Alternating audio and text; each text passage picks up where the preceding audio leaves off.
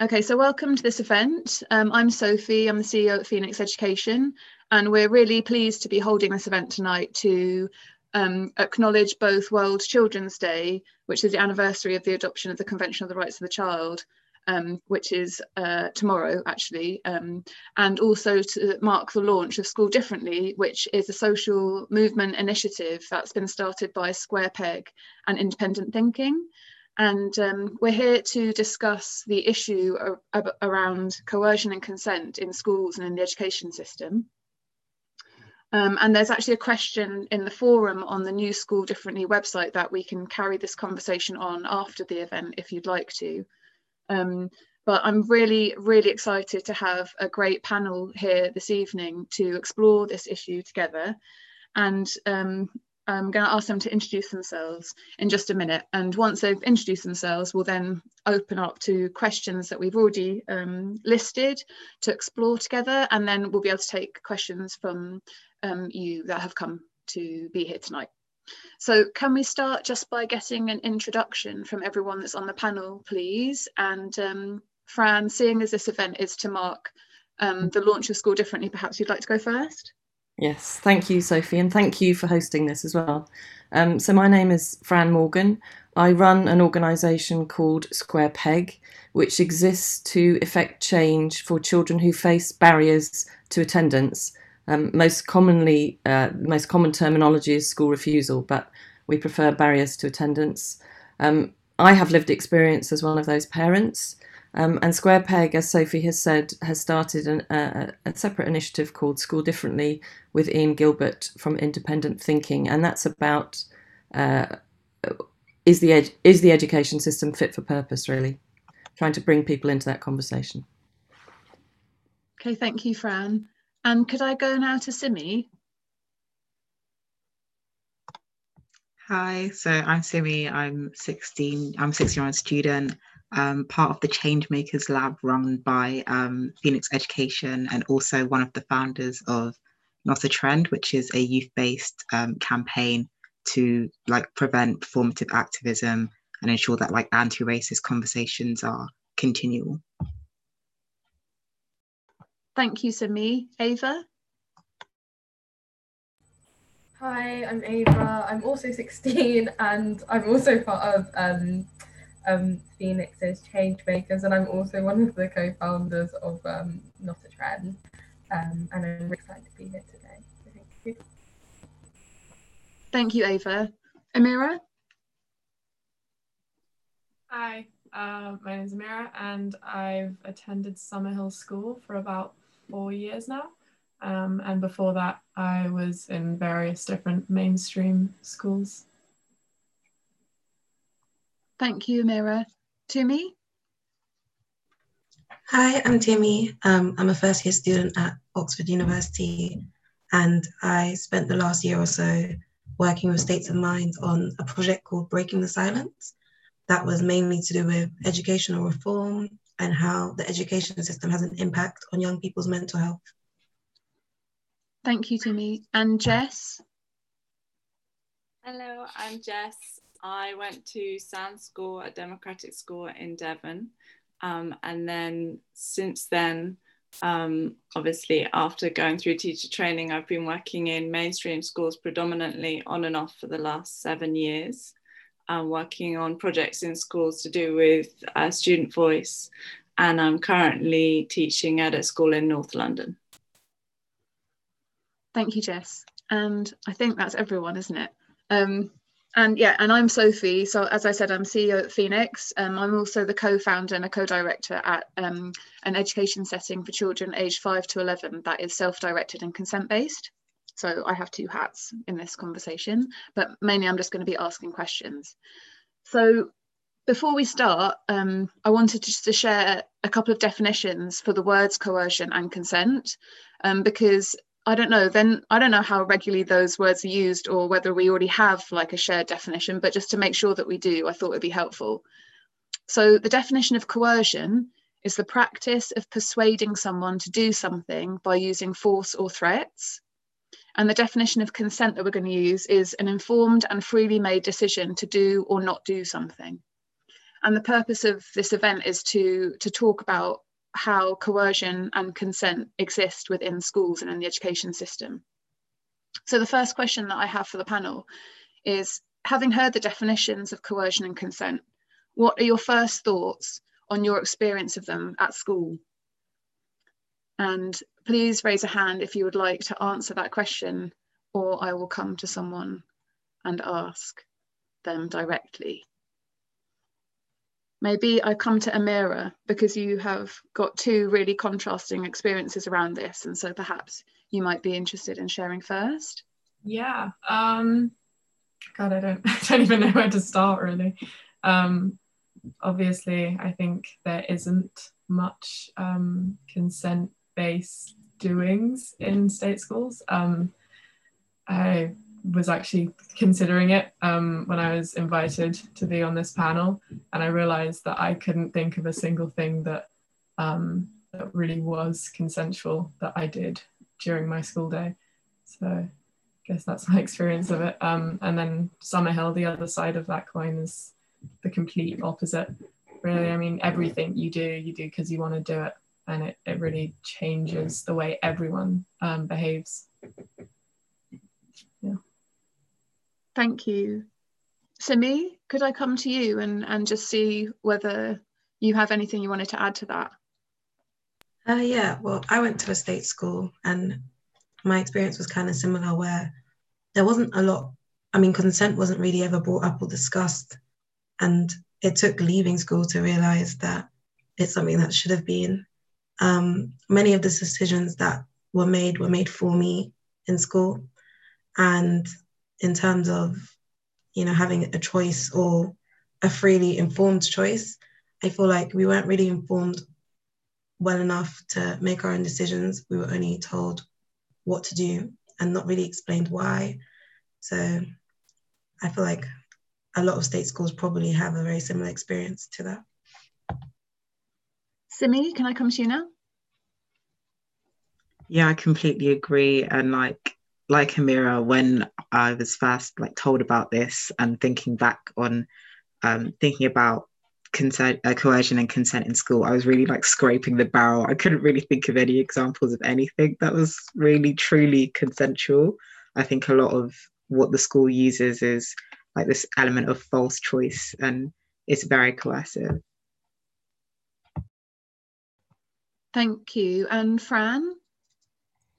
Yeah, it's really interesting because um, I had never really thought about it before, probably much like other people. But um, yeah, there, there is. Everyone said it. There's there's not much uh, about it that's consensual, and I think because I, I I kind of talk on behalf of the square pegs, it's perhaps particularly difficult for them to fit such a rigid system. It's quite rigid and inflexible. Thank you. Ava, did you have anything you wanted to add from your perspective? Yeah, I think similarly that um, really I'm trying to think of things which were consent based. Um, anything that I did do, there was always like, it was never fully just for like the pleasure of doing it. I was doing it um, because there would be like some reward that would somehow, oh, be a prefect because that will get you on to this next level and stuff like that. Um, even the options you take, even when I was picking my A level options, I didn't particularly like English, not my favourite.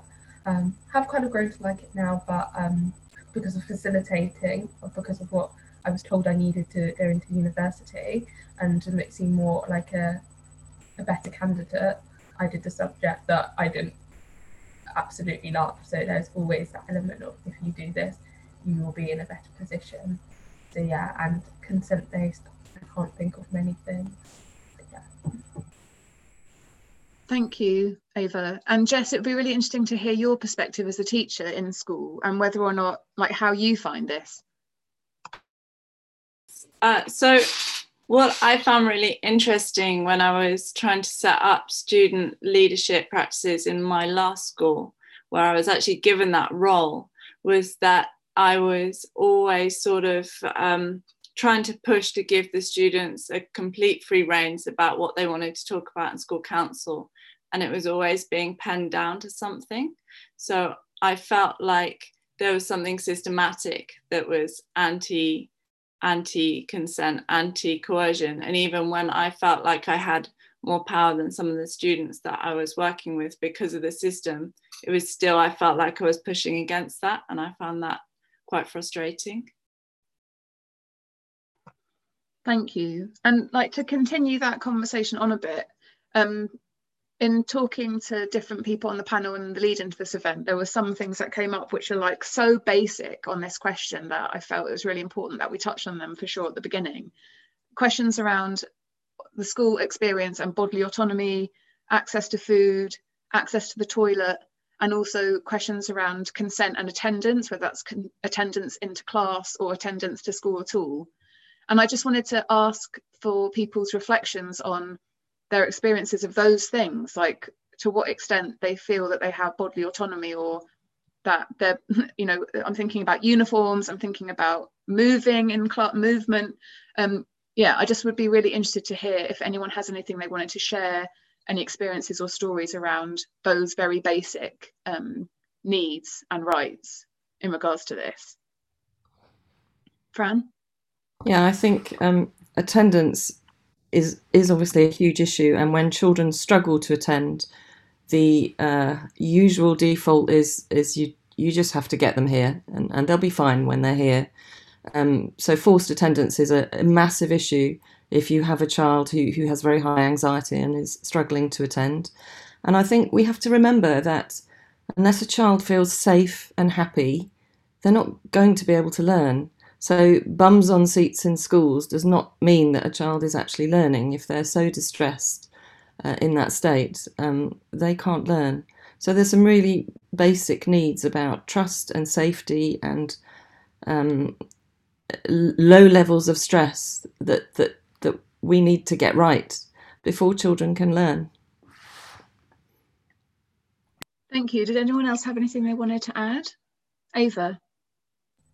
Yeah, um, I think surrounding things around uniform and um, even not being it like go not being able to go to the toilet in class. I think if you need to go to the toilet during class and they say, "Oh, you should regulate it," you should have gone at break. But people say it, and it, it always gets like a bit of a laugh because it can be seen as coming a bit of a back chatting way. But saying, "Well, I didn't need to go then," and sometimes you genuinely didn't need to go then. Why am I going to force myself go to the toilet is actually something you shouldn't do to force yourself to go to the toilet when you don't really need to because um, it just means you need to go to the toilet more often eventually. Um, and uniforms i think if we look at like the differences between even though girls can wear trousers they're kind of encouraged especially more so in primary school to wear skirts. The limitation of movement um, the restriction uh, and stops them being able to develop and i think properly and i kind of think forcing students in general to be to be wearing tight restrictive clothing to go to school which is uncomfortable and forcing them to keep on. We well i didn't have to wear a blazer in school but i know they do now in the younger years they have to wear blazers um, and other schools obviously it's quite a big thing. I know often you have to keep your blazer on at all times and if you're uncomfortable with it being on it's too hot you feel like you need a coat on that's another thing. If you can't keep, if you're cold in class, there's a massive issue with having um, you putting your coat on to warm yourself up. Um, I don't know why. I remember my in my other sixth form, I went to, but I left. um, um, there was a boy in my tutor group, and he was like, "I'm cold. I want to have my coat on." And the teacher literally said, "You need to go and get yourself checked out of the doctors because nobody else here is cold. It's just you." Even though I was sitting there be would have been very happy to put my coat on and because it was absolutely freezing in the classroom and i think those things like it's the little things that really do like make it that which makes it a lot easier to learn or harder to learn because obviously if you're forced to do something it does ultimately makes it a lot harder to learn and feel uncomfortable i'm kind of of the opinion that you should be if you're going to have a uniform you should make sure it's comfortable um, because I think that students should be able to feel comfortable in school and something that everybody can wear. Um, but yeah, that's the kind of opinion. Thank you. Simi? Yeah, I can. Sorry, the confusion is going to mix us up eventually, but um, yeah, I completely agree. Um, I think schools they say it's like a preparation for the world of work or like life, but in like work, if you want a cup of tea halfway through the morning or like a snack because you're literally like just one day you're a bit hungrier than you usually are, you're allowed to do that. And I think restricting um, kids so early on for so much of their life, like 18 years of their life, once they do get out into that world, they're suddenly lost and they don't know what they're supposed to be doing, even with uniform, how how are they supposed to dress?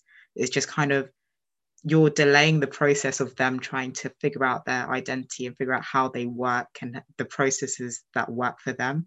And it's just delaying the inevitable and it's like harming you even more uh, because you have to learn all of that while you're also learning other skills that you need as like an adult. Thank you, Simi. Tumi, did you want to come in?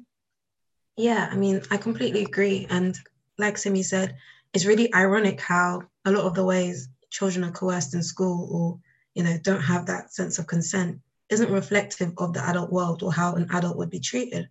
So it doesn't really make sense. Like I've had experiences in class where a girl's asked to go toilet and the teacher's given her the choice between going to the toilet or receiving a sanction. So it's literally choosing between whether you want to, you know, use the toilet or have a detention, which is just ridiculous.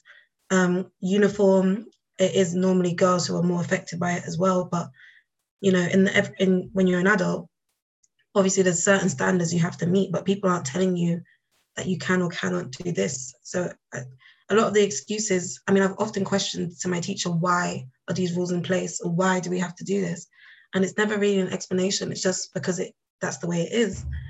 But even that in itself isn't informed consent because we're, you know, being told to do things without being given a reason why. It affects how people respond to authority when they grow up. And I don't really think it's a good way to like model children's expectations of how they obey. Yeah. Thank you. Amira, did you want to share anything on this? Again, like with the contrast of having been in like a more controlled environment and then an environment which is more um, where you have more freedom? Yeah um, i mean i think with for me the the biggest hang up in that conversation is with your your body and the clothing as well. Because i think it can really start um start really small fights like grudges. For me it definitely did. Like i was never allowed to sit the way i wanted to sit my my family all sit on the floor all the time. That's just like the way we eat the way we hang out. We always on the floor because of our culture. And then i would go into school and they'd like to sit with my knees up by my chest or my legs crossed or something and i would always get detentions for it and that just like created this anger in me that then that's what i was focusing on during my lessons. I wasn't thinking about what they were saying. I was thinking about oh well i want to sit like this and if i do this then i know they get angry and then i'd like pick a fight or i wouldn't but i'd still be thinking about it. And it's just like it's like a knock on and there's so many little things like that that mean that in situations where you could just be relaxed and learning you're actually thinking about something completely different social politics you know um, and then I think in Summerhill, obviously we're allowed to wear we're allowed to wear what we want. Um, and it's just it's like one less thing that we have to think about and worry about. And like Simi was saying, you know, it's um, it's about when you leave and go into the real world, you know what to wear and how you want to be and and the people that you get on with and like things like that that you just don't get to explore. You don't get the freedom to learn yourself and your boundaries and self-regulate and do all of those things and then you have to learn that when you when you're out in the world and you're supposed to be doing many many other things that are more important. Thank you. Ava? Sorry i actually just wanted to quickly add something that i just like remembered from experience. I was talking to um, one of the teachers at my old sixth form um, and i was talking kind of back and forth about um, i I personally don't like business dress. I think it's silly and unnecessary in sixth form. I like think half the careers that most people get, might go into, they like won't really need to wear a full suit every day to work. Um, I think it's silly anyway. And his response was, well, there will be students who, who unlike you, Ava, come from families who won't know to wear business dress and they won't know how to dress for an interview and stuff like that.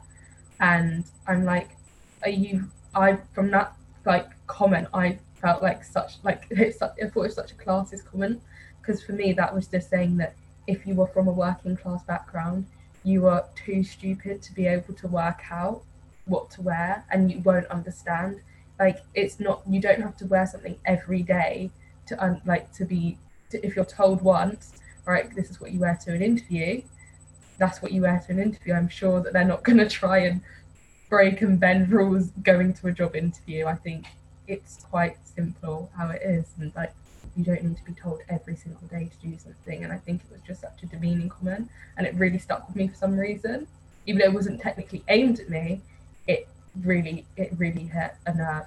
Um, obviously, I don't think it was meant like that, but that was the kind of undertones and conditioning. And I think we're I think this kind of definitely this coercion in school. I think is a lot of the time more at um, working class, often students from um, black and ethnic minority groups, and also um, women. So basically. Um, oppressed groups in general, I think the coercion is definitely targeted at them more so.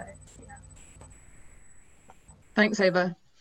And Jess, from your position of someone that in their role theoretically is needing to um what another word is like administer the rules or uphold the rules and give out sanctions if rules around these types of issues are broken like what is your experience of that and how do you feel about it so, the way that I've come to cope with having to give out stupid instructions that don't make any sense is I say in my head, big schools, stupid rules. And I just remember that someone's made up the rule that's got to be a blanket for everyone. And that's for the rules that I find I don't object to. So I'll just go along with with administering it because teaching's hard enough. If we don't stick together, then it's a complete nightmare. but I do find uh, quite often I sort of bend bend things as much as I can. Certainly, letting kids go to the toilet in the middle of lessons. I don't think I've ever said no to a child. Um, not that I can remember, but I, am really aware that when I let a t- child leave my classroom to go to the toilet, sometimes I'm worried that they're going to bump into another teacher on the corridor who's going to be cross with me or with the child because I've let the, let them out of the lesson to go to the toilet and um, yeah so it's always always a sort of compromises that I have to try and make to get the balance right um, yeah I hope that's helpful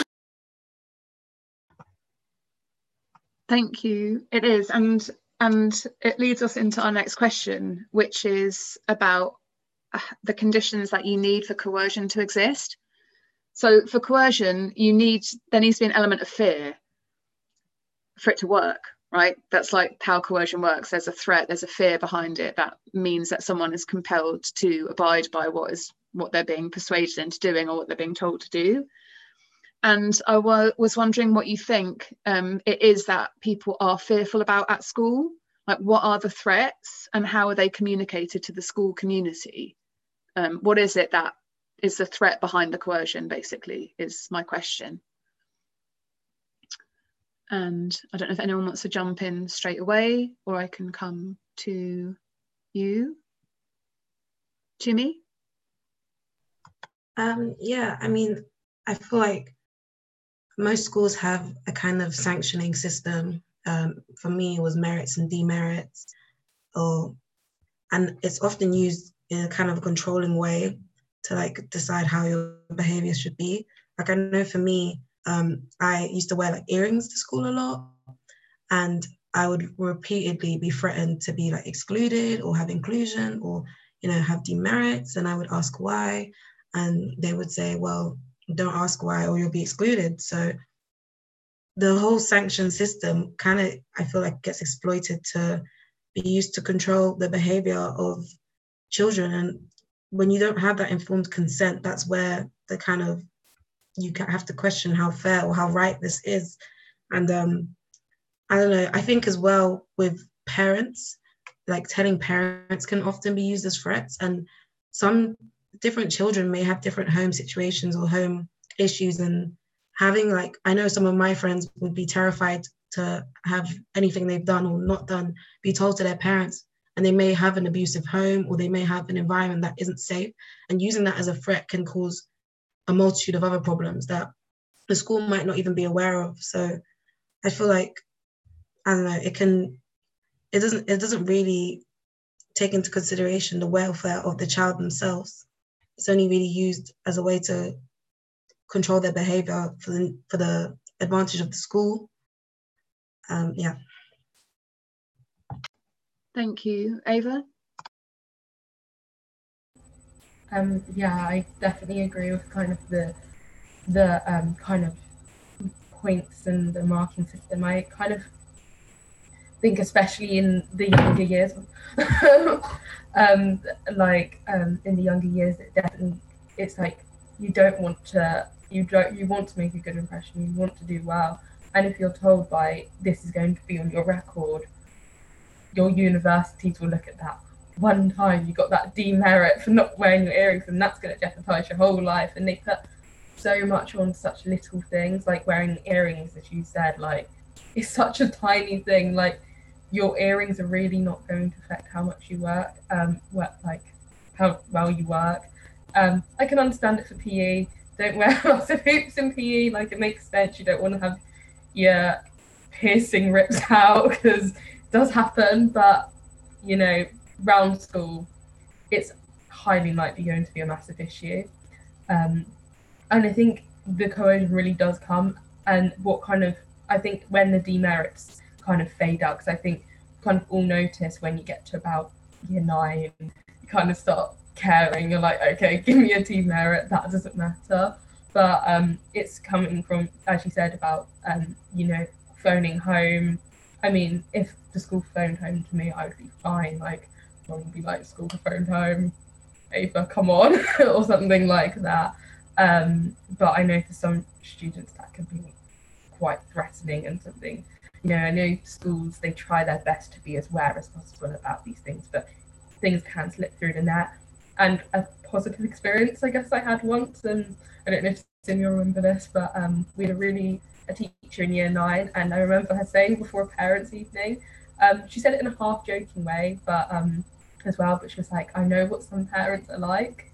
Um, and I know that like if you want if you want to like say for me to be a bit more careful around your parents about what I say because it could affect cause and even if it's something like it could just cause a bit of an argument at home or you know a bit of a need but obviously if there was a major issue it kind of opens up that door to be able to feel safer um, at school and with like what you're doing. And I think when you feel safe and you don't feel threatened into doing anything, doing anything, you feel better. You feel better learning. And then I'd say the one thing that kind of is universal for everyone is just putting so much on how these things now, whether it's if you don't do this now, you won't be able to do it later and you won't be able to get a job, you won't be able to go to university. I think that's the biggest that schools use. By you not complying to their rules, there's something wrong with you and you won't be able to get along in the adult world and you will eventually suffer because you will hoop earrings to school once or twice. And i think that is the that is the issue. It's them putting so so so much on something so little. But yeah and not looking for the roots and not taking the time to listen. But yeah. Thank you. Thank you, Fran. It makes me want to come to you to hear also like um, I think there is can be a real tension in the student school parent like dynamic yeah. in lots of different ways. And did you have anything you want to say about how parents can experience fear and threat from yeah. the yeah. relationship with school? I mean, nobody should live in fear. Children shouldn't be living in fear. And uh, the problem with attendance, which is the issue that I know most about, is that it's it's punitive, you know, and and so not only will your child be anxious, but parents will be very afraid because they'll be threatened with fines, with prosecution, with social services referrals, um, and it it you know, some schools do it brilliantly, so it can be done, but it's almost despite the system, it's almost in spite of the system. Um, and it's about relationship, it's about trust, um, it's about making things child centered and understanding what's going on. But uh, no child should be in school and afraid, afraid of sanctions, afraid if they can't attend. It just shouldn't. It just is not right. Um, and, and making parents afraid is only going to increase parental anxiety, which is going to increase a child's anxiety. So these sort of punitive approaches and rules for the sake of rules, you know, there are some situations where rules are necessary. And if people understand that, then that's fine. That's fine. But there are lots of reasonable adjustments that aren't done because it's easier if everyone uh, does the same. The sausage factory, everyone comes, they sit down, they do this, they don't go to the loo in lessons. It makes life easier when things are so pressured now in the system. Time is so limited, informal time is so limited. Um, yeah. Thank you.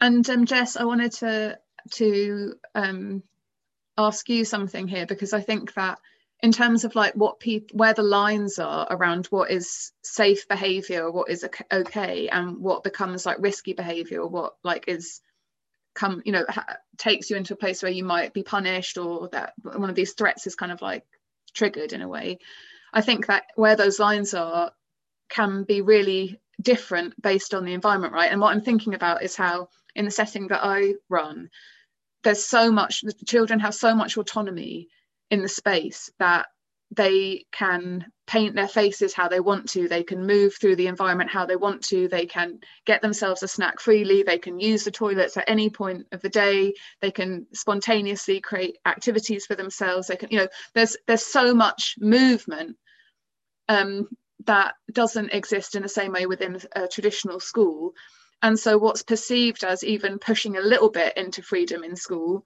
is still quite far away from some other education settings where they have more. You know like you don't actually have to eh, dyeing dyeing your hair from one color to another can be like pushing at the edges of these things in a school environment whereas in an environment like the one that i run that wouldn't even be noticed or an issue in any way. So i just wondered if you had anything to reflect on in terms of where you see those lines like where people perceive the okay behavior against the dangerous behavior. It's so interesting that you brought up the hair color thing. So this morning I had to open uh, all the PowerPoints for my form from the students that want to be our head of year rep. So in front of my form, I went through each PowerPoint for these three students, and there was sort of mixed levels of engagement and um, they were being respectful and listening to like their peers talking about what they were interested in but they were clearly not that excited. And then on the last slide of the last powerpoint was this person's uh, proposals.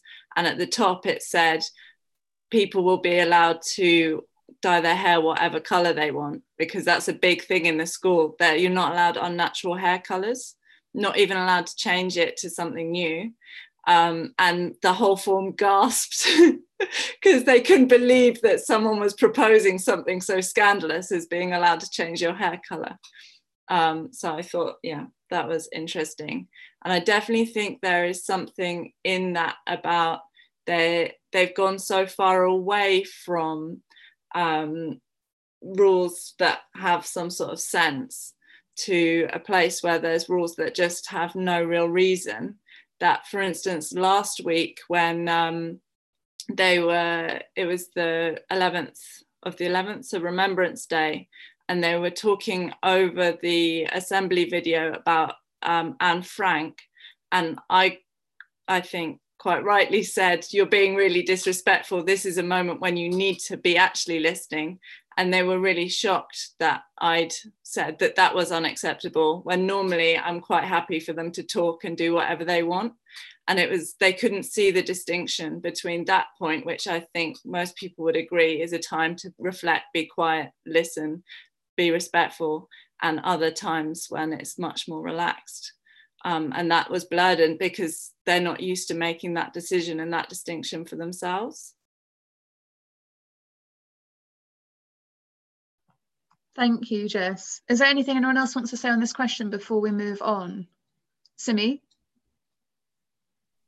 Yeah, I just like adding on from Jess's point, I just think I completely agree that you start to because you're told that these rules are all or nothing you you you follow them all the time or if you don't follow them once then like that's it. Your record is forever scratched. Your reputation you'll be known as the bad kid which is just like a fear thing in itself that you don't know that rules can be flexible to some extent and that knowing when um, because you're told to behave in a certain way all of the time you don't know how to sort of like switch your behavior or act differently in appropriate settings.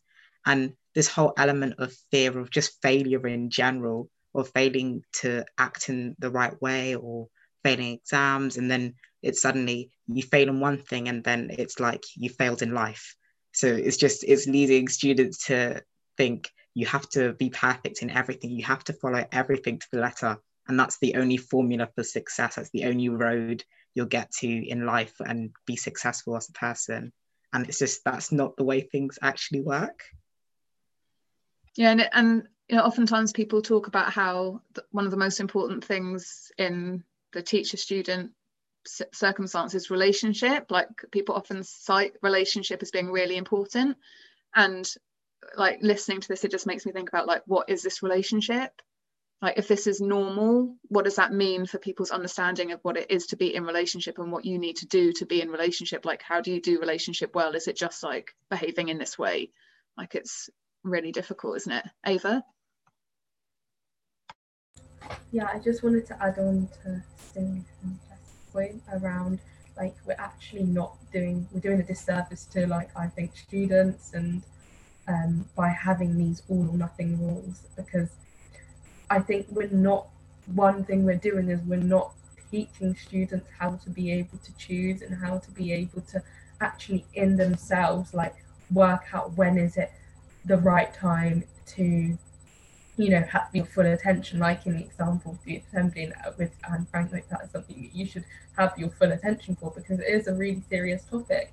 Um uh, and then by you know in kind of in like contrast to maybe just like being silent in like I don't know something that's less important. And you're not we're not teaching students how to be able to do that. And that is more of an important skill for the real world than being able to just follow rules because you're not going to always you're not going to be sitting say if you go into a you're going to a meeting. Sometimes that meeting will be incredibly important and you will know that meeting is very important and you can see that meeting is important compared to you know going out for your friends and you can see with what where you need to have your full attention and rather than maybe a friend's story about what they did at the weekend. And we're not teaching students they have to be told to do that. And for some students they will never fully transition from being told and not being able to make like they're not able well actually i think we're just not enabling students to be able to make decisions on their own. Um, and that is kind of right up to the age of like 18, which is really quite disturbing to be you're being told how to do everything. And if you don't do this, there will be a consequence. And obviously, there are consequences for things in life. Like, I mean, you can go to jail. Like, we're not gonna. There's certain things that you absolutely should not do. But I think boundaries become kind of blurred when there's kind of rules for silly things. You don't see the importance in the things which actually are important.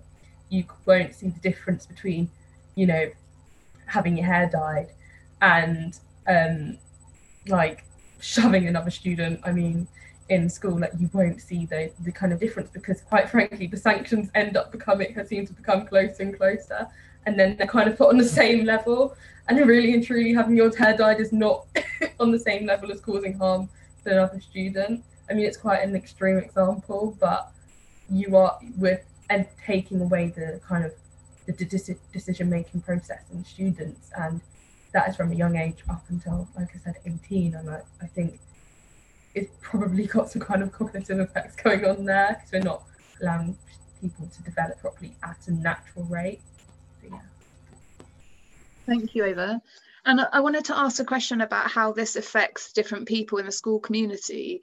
And Ava, you mentioned earlier on about that that like based on certain characteristics, people experience like this more or like a, the harder end of the coercive stick so to speak um, and I thought it would be interesting to just hear a bit more about that. Like, who is it in the system that is most adversely affected by this coercive environment?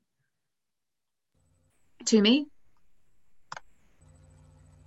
Well, I feel like there's a lot of different ends to it and a lot of different ways that it can have a negative impact because you might have a character who's a bit more, I don't know, vulnerable to being coerced. And, you know, the, if they're repeatedly coerced in school and they're used to this, having to obey without questioning, throughout their whole life, they may become someone who's easily taken advantage of or who can't stand up to their boss or doesn't know how to speak up in a meeting and can have negative effects for the rest of their life. On the flip end, you could have someone a bit like me where in school I was getting in trouble a lot for little things. I kind of developed a rebellious attitude to school, and I know students can. So, you know, if you're getting in trouble for having colored hair or having piercings, you may kind of have this, I don't know, problem with authority and keep rebelling and become even more, you know, it could grow and become not just rebelling against having piercings, but fighting and, you know, so depending on the character, I feel like they have a one size fit all fits all approach to like sanctioning students and to how students should be treated, but forget how much individuality there are there is in children and how different children are and it just won't work with every single person. It might work with a few, but everyone's so different. Fran, did you want to speak about that? Yeah, I was just going to say. I mean, the the I guess the most obvious group that this affects is kids with with special educational needs, who who who you know can't can't fit a rigid system. It just doesn't work. Um, and and if you look at the figures for absence and exclusion, it's all I call them the usual suspects. It's kids with SEND on SEND support. It's kids on free school meals. It's ethnic minorities. It's always the same the same children. Um, and I, yeah, they, they need they need every child needs something different, and things need to be child centered, not not this kind of blanket uh, rules for the sake of rules. We keep coming back to that, but it's but it's so true. You know, nobody minds a rule when they understand why. We know why we can't can't go out and beat someone up. But you know, when there are rules that seem to have no sense and are just for convenience, it's very difficult. Thank you. And Mary, you mentioned before about how like you experienced punitive a punitive response to what you described as like essentially like a cultural difference. And I wondered if you wanted to maybe expand a little on that, like how how people from different cultural backgrounds might be adversely affected in a in a really well in the English education system? Gosh, um, I don't know. Um, I'm not really sure. I had something to say about um, something else you were talking about though. With I mean, back again to kind of uh, your freedom to do you, like freedom of movement and the way you look and what you dress as and um, painting your face and things like that. I just think that's such a, um, I don't know, it's so important. Like I watch kids in Summerhill every day, kind of in the bathroom with scissors, cutting chunks of their hair off, and their house house parents, like the people who look after them and live with them, kind of silently suffering, but they never say anything.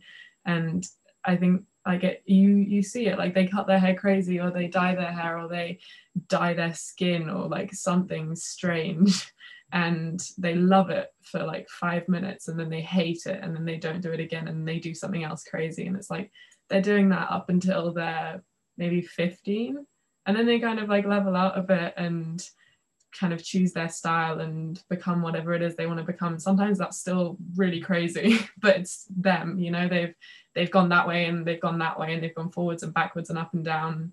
Now they've discovered what's right for them and what's not and no one along that way has said actually you can't do that. Actually this one seems a bit better a bit more acceptable. Maybe you should go that way. Like no one's interfered in that way so by the time they leave they are truly authentic in themselves which i think is incredible ava yeah just tapping in more to about like um, characteristics. I think Fran said that the usual suspects. So I like that phrase. It's a really good one to use. Um, um, I think we all know that um, um, black and ethnic minority students, SEN students are constantly targeted. Um, I've had friends who I can't lie um, is one of, one of the sweetest people I've ever known, and she said to me, "When I have a supply teacher, I feel like I have to be on my best behavior even though she's like never done anything wrong in school in her life like she follows the rules and was like i think she was a prefect and everything so um but um she feels that she has to be on her best behavior because obviously the spy teacher doesn't know her or when she's got a new teacher because she is from an ethnic minority background and that is she feels that she will be judged as soon as she they she walks into the classroom and uh, um that she will be seen as a troublemaker and that like never crosses the mind of i mean probably doesn't cross the mind of maybe a student that's from a white middle class background like it's probably not such an issue they're not stereotyped in the same way and um maybe they do but um you know you'd want to be you could get an impression on the teacher that you don't know but I think it, more so you are stereotyped for that um even little things like hair has come up quite a lot. Um, the natural hair colours. Um, I had a, another friend. She got braids, um, and she got braided in blonde hair. She's black, and she had naturally kind of a dark brown hair colour. You know, um, and it was a massive controversy. She was missing out on because um, of the fact that her she had blonde like hair in her hair because it wasn't dyed, but yeah, blonde hair like braided into her hair, and she and she was penalised for it, and she thought that hair would be fine because she thought, well, it's a natural hair color. People naturally grow with blonde hair out of their heads. Um, she just interpreted the rules differently, and then it meant that she had to um, work for a really long time trying to get I like had to go and make an appointment. Obviously, she's not going to get braids up the next day. You know, it's going to take a while um, to get like a lot of the hair out, and, um, and she was like in like kind of an isolation state for about two weeks um, because of her hair. Um, and it's little things like that. There was also kind of more kind of always seemed to be more of a um, leeway for white girls, girls' there are only girls in my school. Um, but there was always, you would see they would have dyed their hair, especially blonde ones, because like you can dye your hair more easily, like a faint pink, and they would be allowed with their to like dye their hair. Even though technically it's against the rules, the teachers wouldn't pick up on it. They wouldn't, you know, there would be people coming in with pink hair, a baby pink colour, and pastel blues, but um, they didn't seem to pick up on it. And then there was my friend who had braided like with blonde hair and she was in in isolation for two weeks. So i mean it really doesn't seem to add up and i think that the like kind of penalization of students from black and ethnic minority backgrounds is kind of absolutely disgusting quite frankly. Also i i haven't i always went to a girls school but i even think from my experience even being in a girls school you know things surrounding uniform. I think the whole thing, your skirt should be this length and this and that, and you know, you can't wear this. This collar wasn't right. That was the big one. You had to have a specific collar, um, and if you didn't have that collar, um, you were. That was a massive issue at the school, um, um, and I think it sexualizes girls from a really young age. If you're telling them like, "Oh, this is you shouldn't, you can't wear that," oh, that is that's not how you dress your skirts you dress. It's you're sexualizing children quite frankly. Like that's what that's what it is. And you know um if a student has decided to wear their skirt at that length i personally feel comfortable with different length skirts than maybe a different student would. And that is how they like to you know express themselves and like they feel they look best in. Allow them to. Why are you telling them that that is wrong? Like you know you don't even like have the issue that schools love to present that it's distracting um, the your male students. It was a girls' school, and I've also heard so many stories of the in from here in the states, um, all around the world of girls being told that they they can't have their, especially if they um, if especially in schools where they, it was more dress coded, so with the older girls' hair and in the states and stuff where you can always kind of wear whatever you want, just not whether it be like dress code. Um, they were told that you were distracting the male teachers, and I think that is that's when we've really got to have a look at ourselves and being like, if an underage girl is being told off for what they are wearing because they are distracting an adult teacher, then something really has to be questioned about what we're doing and why we are putting these rules in place. Because, I mean, should be really looking at who you're hiring.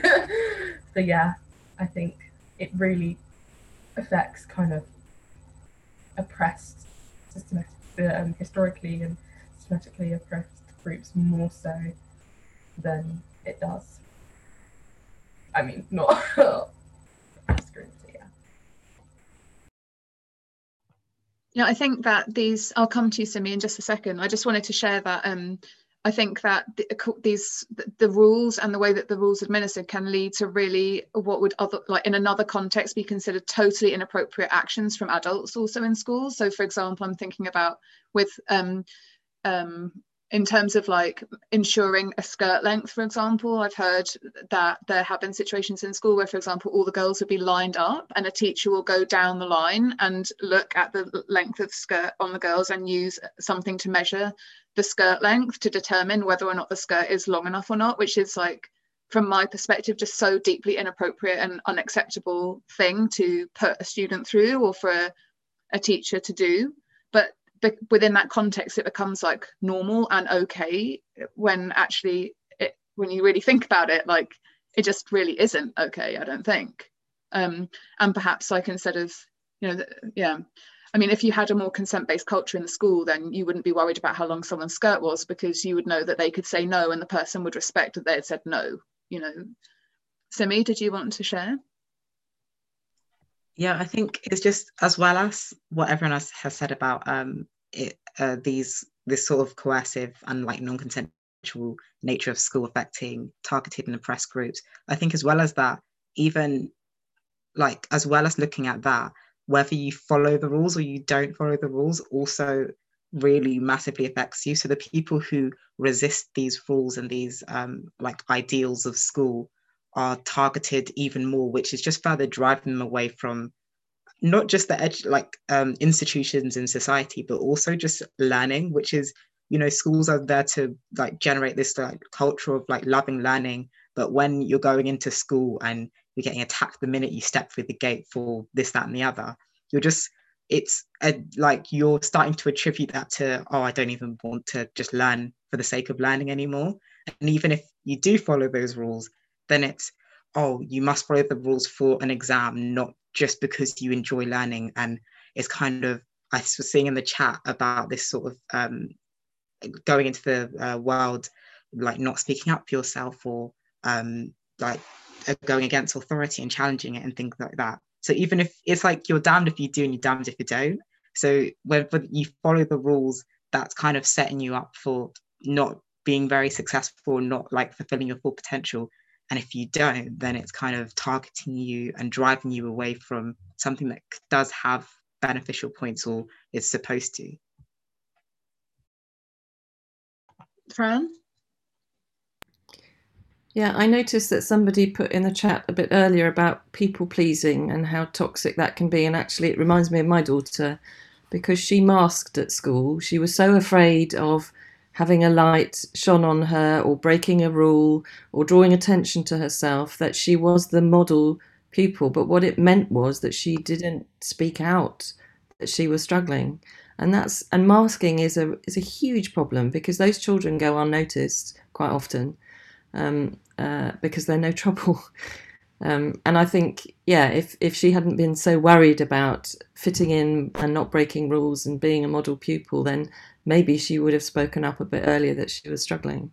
Uh, and it's a, it's a different form. We've talked a lot about um, about the rules, but I think that that issue of people pleasing and masking and wanting to do the right thing and be liked and, and not get into trouble is is really important.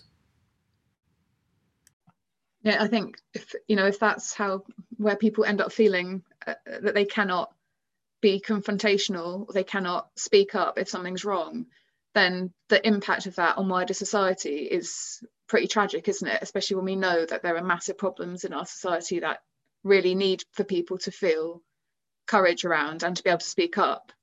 I mean, we need that so badly. Um, and it would be great if the education system fostered that courage rather than put fear into people. Um, is there anything anyone else wanted to say on that before I move on? I w- I'd really like to steer this conversation now into like a bit of blue sky thinking about, you know, things could be different and maybe to share some examples around different practice or different environments. Like Amira, hopefully you can speak about some of the stuff that happens at Summerhill, like what is possible. Um, and and yeah, and just to hear from the panel about, you know, if there was one thing you could change tomorrow, like one small thing even that was going to make the school environment more consensual and less coercive, like what that might be. Um, so yeah, we've we've talked about the problem a lot, and like it would be a shame not to spend some time in that beautiful space of imagining.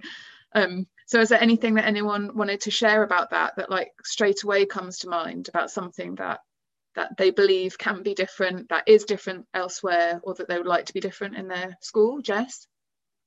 Um, the school I'm working at at the moment is the first school that I've been at, apart from the one I attended, where they don't set viability.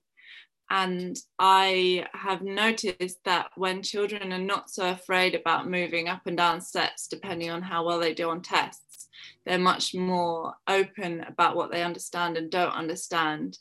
And um, I've just think it's absolutely brilliant and i'm really enjoying that side of being in a school where the kids are more open about their um, ability because they're not scared that that might mean that they end up going into a different class that they have to get used to where the workload might be too easy or too hard for them. It's just all even and it's great. Thanks jess. Ava honestly, for me, I think a great start would be to get rid of silly rules, um, giving students the opportunity to like just express themselves better, making sure students are comfortable in school. And honestly, this is like not such an fix, but just the just the listening aspect. If a child is late, you ask why. They don't want to come in. That conversation is put forward. Why does that student not want to come into school? What what are they not feeling comfortable about? Are they you know taking a mental health day? I think that's something that people don't like talk about enough. Sometimes you just need a day you know where especially in like like when you don't have freeze and stuff like just you need that like five doing a full day five days a week i laugh and i'm like i have no idea how i used to do that. Like i have no idea how i lived without three periods but it's so that is it's like that is your life and you go home you do school and you then you're at the weekend you have your weekend but you're still worrying about school because you've gone out with your mates but then maybe you've got a bit of homework that you need to do you've worried because it's due for monday and you just want to have a good time with your friends and but that's always in your mind. So just giving students that kind of time to take a break and have a breather and really listening to students just making school a less of an authoritarian environment. Quite a big ask for a tomorrow kind of thing, but yeah, just um, just taking away the kind of what the authority, the authoritarian kind of regime that schools can be sometimes. Thanks, Ava. Fran? Um, I think I'm right in saying that there is a growing body of evidence that trauma informed schools have lower absence and lower inclusion and, and it absolutely makes sense doesn't it? Because it's about trust and relationship and compassion. Um, and I think that has to run through the school from senior leadership down like like through a stick of rock um, because it takes everybody in the school to to have that ethos and culture. Um, I think um, we would it would be so great to bring back some of the art subjects some of the expressive creative you know music and all those things. A lot of those have got lost along the way in this very overly academic curriculum. And I think what, what we would want to see in terms of the children and families that I work with is just more flexibility, You know, blended learning. We've we've shown in a pandemic that it's possible. It could be a lot better. Um, but you know, and that would suit so many children, and it would perhaps allow some children to do a couple of days in school, a couple of days downtime at home. Um, and the the other thing I would say is that um, there's a lot of doing too, and if you do with, you get much better results, and that includes parents as well as children. So collaborate, build relationships at the beginning. Um, I think with secondary schools, there's a lot more that could be done at, at the beginning with all parents to build a relationship, and then if there's problems later down the line, you've got much more chance of, of doing it. The, la- the last thing I'd say is that if you did a comparison of what happens in the adult world in work with children in schools, you know, we say now very often it's okay not to be okay. We expect employers to be empathetic if you've got mental health problems and issues and give you time and space.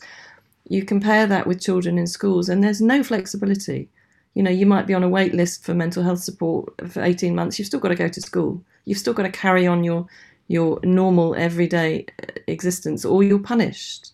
And it's um, yeah, we need to change some things. But there are some schools who do it brilliantly despite the system, so it can be done. Yeah. Amira?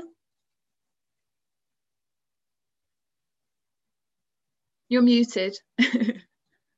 One second. Okay, there we go. All right. Um, You're good. Um, I think with the changing question, I think I would, well, I mean, it's not doable really, but I'd like to see less children in schools, like um, smaller schools, smaller classes even, which would then require more staff, of course. Um, but I think another thing would be student councils. I've never been in a school with a student council. Um, I know some schools have them, but I've heard they're not great, of course. Um, so seeing your guys' reactions. Um, and yeah. i think to like actually empower a group of students maybe a changing group of students to speak their minds to staff and to the head teacher or whoever's in charge. And also to educate teachers on age biases the the biases that they have that they don't even see that they don't recognize because they're told to take advantage of their power over children constantly to control the environment um, so I think to just teach them about that and and help them to see the way that they could be affecting the people that they're trying to teach.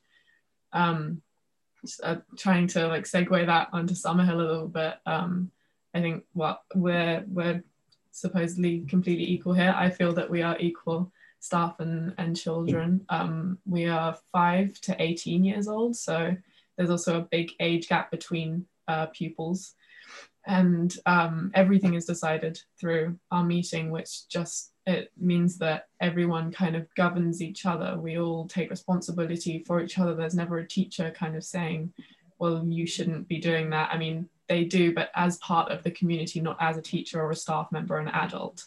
And you know i personally have been told off by five year olds many a time because I've been breaking a law that I've forgotten about or that I thought no one was looking. And then they'll bring me up to the meeting and everyone can tell me what they think about it. Um, but for me personally, on my journey, I think someone was talking about um, the like ranking in schools and like you're in a different set because you're smarter or less smart or whatever. And for me, that had a strange effect on me because I was always in top set and I was always quite close with the teachers and after I left and came to Summerhill, I realized that the way that had affected me was that I was terrified to be um, not as good as everyone else. I was so, so scared. And I still carry that with me now. And I'm still uh, working through those problems. But um, being close to the teachers meant that I could tell them that and explain that to them. And I had like really traumatic experiences in maths classes. And I talked to my maths teacher about it. And she was aware of it. And I was in a single individual class with just her because our school is so small and she really guided me through it and just like having that ability to feel not only be able to tell your teacher how you're feeling and what you're going through but to actually feel like you want to that they're there for you and that's what they want to do and you feel comfortable with them you know? Which i mean even if um, you could do that in state schools I, I would never have felt like i wanted to. I would never have felt understood by them. Yeah. Thank you, Noah. Jimmy? Um, yeah, I agree with basically everyone, everything everyone has said. Um, for me, I feel like the most important vehicle for you know changing the way the system is now is encouraging individuality, and I think such an important part of that is making it a two-way thing between teachers and students, because I'm sure a lot of teachers also have an issue with the way things are run and may not have the space to you know, say anything about it because they want to keep their jobs and, you know, they're just trying to do their best. It's not easy to be a teacher. And like having things like school councils where students' opinions actually hold weight, having student feedback that actually is taken into consideration on an equal level with, you know, teachers' feedback. Because at the end of the day, majority of decisions that are being made about students are not by students or the way we look at schools, the majority of the way we I don't know, how we describe what's happening is not, there's no input from actual students into that. So how can you really change the school without asking the people who are actually going to school? And I feel like just changing the way or just opening a route, different routes of how a student goes through school, because not all students are the same, and emphasizing that, you know, we've got uniform wear, everyone's dressed in business wear, but not everyone's going to be a businessman or businesswoman. Uh, we have, you know, certain subjects that are mandatory or are you know really encouraged more than others. Not everyone is going to want to do that subject. So just emphasizing how different people are because at the end of the day when you leave school that becomes one of your biggest strengths how individual you are. And you know when you're applying for jobs that is what is going to make you stand out from other people so i just feel like that's the most important thing and everything will kind of from that start fixing itself. Thank you. I really couldn't agree more. And I think that what you say is right. Like in the teacher experience, this is also a problem. And I know that there is activism and movement, for example, around teachers feeling that they can be out at school if they're gay. And that like lots of people don't feel that they don't feel safe enough in their school to be out as a staff member. And if a teacher doesn't, then what does that mean for the students? Do the students feel safe to be out? You know, like to what extent can people be themselves in school? is a really important question, isn't it? That ties so much into into this issue. Jess, did you, and Simi, is there anything that you wanted to add? Simi? Yeah, I just I just resonate resonate so much with all of those points. It was just like hearing my mind being spoken loud. And I think what Amira was saying about like being high achieving and then also the, that fear of just slipping just once like i i think that just comes with uh, so much pressure in schools of ranking people. So i think if say i think your question earlier was change one thing tomorrow like get rid of ofsted or get get rid of like league tables and rankings and just reduce that pressure because it's just it's pressures from the government on schools which is putting pressures on teachers and then on students as well. And it's just like this like top down approach that is just no one's really winning. The only thing that's winning is just what so you can say at the end of the year, oh, um, the amount of A stars have gone up by 2%. Yeah, well done to those students, but at, at the cost of what? So I think just getting rid of all of that and then also um, like some of the others have been saying just ask ask students what's what's wrong and listen and have that honest communication because i think teachers are scared of like um, Tim was saying, staying the truth because they want to keep their job. So just have a like a brutally honest conversation with your student and with staff, and be open to the fact that students aren't stupid. That we can understand when your hands are tied, or just explain that to us, like, oh, like there's nothing we can do. I'm really sorry. I disagree with it too. That just even just knowing that no, like it creates that better relationship between teachers and students because you know that it's a collective fight that everyone's unhappy with it and then you can work together to create a solution that's awesome jess did you want to add anything on that note i feel like it's an invitation to the teachers yeah i've uh, i've definitely been taking lots of mental notes today it's really useful because everything people are saying are things that i want to have actualized but I feel like you're giving me little tips about how I can enact that in my school. So that's really nice. And I also wanted to add that um, I've just recently, a few days ago, seen how great it is when young people are um, given the choice about what they want to do because I was leaving school and there's a dance club after school. And because of COVID, the kids aren't allowed into the school building after school. So there was a dance troupe who were practicing in the school car park under a lamp in the dark because they were so passionate about what they wanted to do that even though they weren't allowed inside the school building and it was freezing, they still loved it and wanted to be there. And I just think that's such a perfect example of how powerful it is when you're self motivating and you're doing something because you fully consent to it and that's where you want to be. Thanks so much, Jess. So we've got 15 minutes before the end, which I know isn't much to hear from everyone that's come tonight. And thank you for coming to hear this conversation and to be with us. Um, Abby, did you want to flag maybe one or two questions? You put your camera on and then we can take something from the from the chat. Yeah, for sure. Um, there's been a really thank you everyone. There's been a really lively conversation going on in the chat all the way through the the the discussion. Um, so uh, there's a whole bunch of different uh, questions. Um, I think I'll start with. Uh, so, so one of the things that I think was really interesting from Christian was asking whether reforming such a repressive system from within schools is in, in any way realistic. Uh, and there was a bit of chat in the um, the uh, chat about um, kind of options for doing that both from within and from without the system and what the different strategies are but i'd love to hear more from that from the, the panel. So I'm, I'm being selfish by putting that out there and asking that. Okay it's a really great question. So can things be changed from within the system? Do we need to create alternatives outside of the system? Maybe both. Let's see what everyone has to say. Fran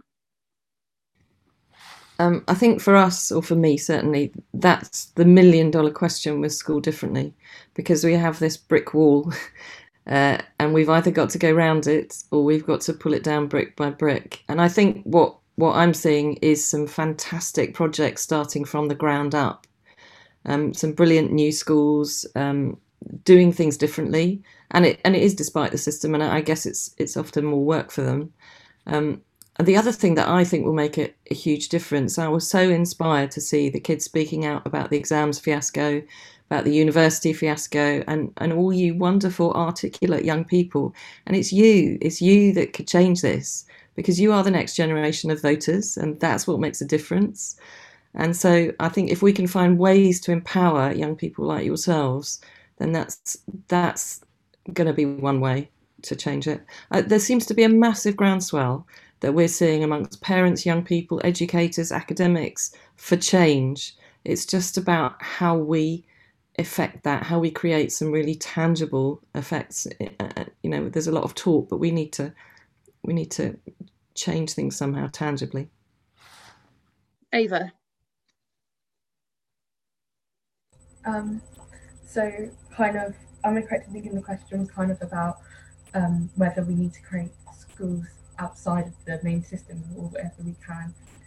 Okay, so I'm a really big believer in um, one of my like strong things is I kind of anything that is kind of probably slightly controversial, but I kind of have a thing that if anything's kind of when you go take students outside and do alternative education, and whether that is coming from things like um, things from private schools, to like homeschooling you're taking students out and then there's always going to be students left in the system who don't have the um, kind of the family support to be able to take them out the system where they may need it and they don't have the kind of the understanding and all the financial needs. And i think once you they, once you take students out of the system um, those the people's voices are then taking out because they're making their own little kind of club on their own. And I mean, I can I know because I can see as a parent, as a student, we're in a society where it's a lot of the time about what's best for us and our families. And I completely understand that. Especially, I would like I've been through like very normal school, like from from like nursery through to reception and I can see like I didn't I didn't have a massive issue from school, but I like with my kind of like easy kind of flowed through it, I managed to conform and I can see it can be different difficult for different people. But I did pick up on and there were things that that kind of led me to being in these conversations today that saw kind of massive problems. And I do kind of think, you know, once you kind of you take, you know, if a school is ever kind of you're paying for your child to go to a even if it's a private democratic school, um, you're you're taking the money out of like the system. We don't pay for our schools, but by your voices not being there, you know, you're creating diversion for whom you start to choose where your children go. It's like in Norway, I think that you can't you their their education system you can't choose your you go to your local school and that's it. Um, so my kind of view is that I would love to see, if not realistically, uh, a massive system overhaul. But we need the voices from the parents and the students who have had the lucky enough opportunity to be taken out. They have to stay in, and whether it is actually breaking through into your the local school that you went to, and even though you may not go there yourself, or your children may not go, your children may not may not go there themselves, remember there are going to be students who are still there who need probably shouldn't be there and who should be in a democratic loving environment but they don't have that will never have that opportunity to be. And it's making sure that we do it for those students more than anyone else i think. And i think that's the most important thing to keep. So yeah just getting a i would love to see like a we need to get the overhaul but we need everybody's voices and we can't we need solidarity and we can't break off into little cliques and groups because then it starts to become like private education. Then you see the issues. So yeah, um, I don't like classism and separation. So yeah. Sorry. Thank you so much, Ava. Thank you. Did anyone want to to contribute also Timmy?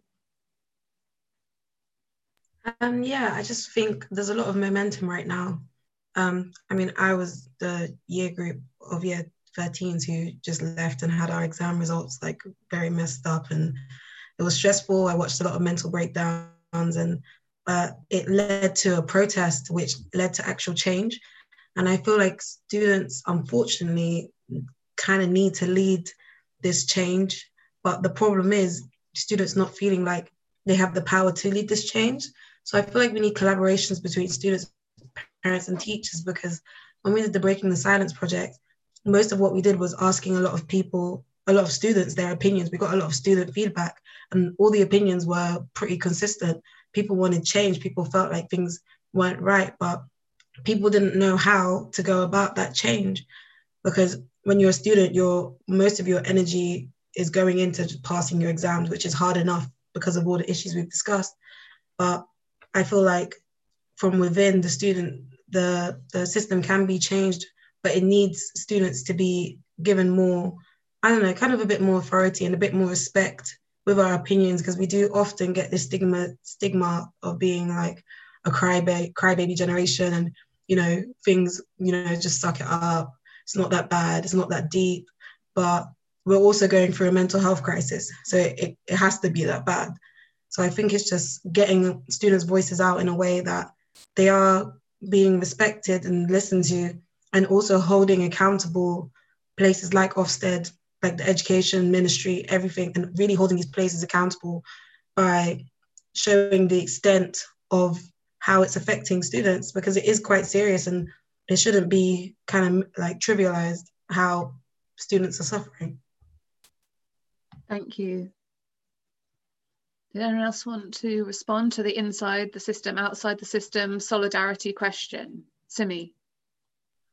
Yeah, I think adding on to what Timmy said um, about students not feeling that they can't are able to ask for the change, I think just something as simple as telling not just students but parents and teachers, especially like um, April saying, the people who are still in that system who may feel like disempowered, that it's okay to feel unsatisfied with the system. Because I think a lot of what society is telling us you have to be okay with what's going what the norm is. And not feeling okay with that is like rebellious or you know your your alternative and it's it's not right. So i think just telling everyone that it's okay to not be okay with what's happening at the moment and it's okay to demand that change and to question those who are continuing that system. Yeah i think that's really true because it is i mean as someone that is working with folk in the mainstream with people setting up alternatives as a parent whose children are not in school but with family members who are teachers you know i feel like i'm really bridging a lot of that space. And it is really important to me. And at phoenix for example we're really committed to supporting the innovation and the examples of practice that are, are more where we want the system to move whilst at the same time wanting to connect with folk in the mainstream system to do what we can to to um, create movement there and opportunities for challenge and questioning. And that combination is just so important and i really really do feel strongly like in agreement with you ava and also Timmy and you know what's just been shared here about the need for those people to find each other and to be co-supportive. And i think a shared experience of all of them oftentimes is shame or being shamed for either saying something that they don't agree with what's happening or that they can't cope with what is happening. And that like simi you were saying that that group can, can quite easily be ostracized or just put down to being like the difficult ones or the oddballs or you know the rule breakers or whatever it is. But like somehow as a collective we need to push through that that um, labeling into a state of real confidence in what we're doing because like you know we're not wrong right? There is a massive problem and a lot of people are aware of it but many people are fearful around speaking out really confidently about it and actually being direct about it. But the more that we can do that together and individually i think it is the right thing to help things move forward for everyone's benefit overall in the end. Um, amira did you want to add anything to this part no okay fran yeah, I, I just wanted to say that the other potential way to affect change in, in such a rigid system is from business. Because business, and this is another question in the forum on School Differently, is business has been saying for a long time that we're not producing the employees of the future. When you think about what the future is going to look like in sort of 2025, 2030, and we also have business leaders who are crippled by their experiences, adverse childhood experiences, some some of which are to do with school. So, uh, and the other thing that business say, say oh, we need skills. You know, I don't, I don't need to know that someone's got a 2 1 in art history. I need to know what skills they can bring. Um, so, if that drive came from business uh, in the economic financial world, that would put a lot of pressure on the government to actually look at doing things differently. Thank you. And business pressure, but also like personal pressure, right? Around how we want to live our lives, how we want to be in the world, the relationships we want to have, the relationship we want to have with ourselves and others. Like this all is part of that question too, you know, and want to balance out the economic argument with just actually like the humanity aspect of this and, you know, tie it back in again just to the fact that um, this is a human rights issue. You know, the, the problem that we're talking about here is about human rights. Like young people have a right to a voice they have a right to be protected from harm. The problems in school do come down to human rights problems. Um, and I think that is a strong argument like for change that actually like at the moment the system isn't congruent with human rights. And you know we need to address that.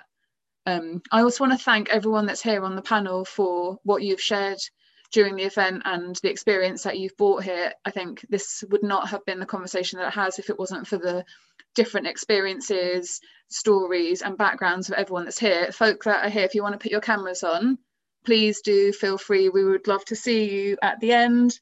Um, and thank you. Sorry that we didn't get through more questions, um, but I think that everyone will agree that what we did cover was really super useful and inspiring too.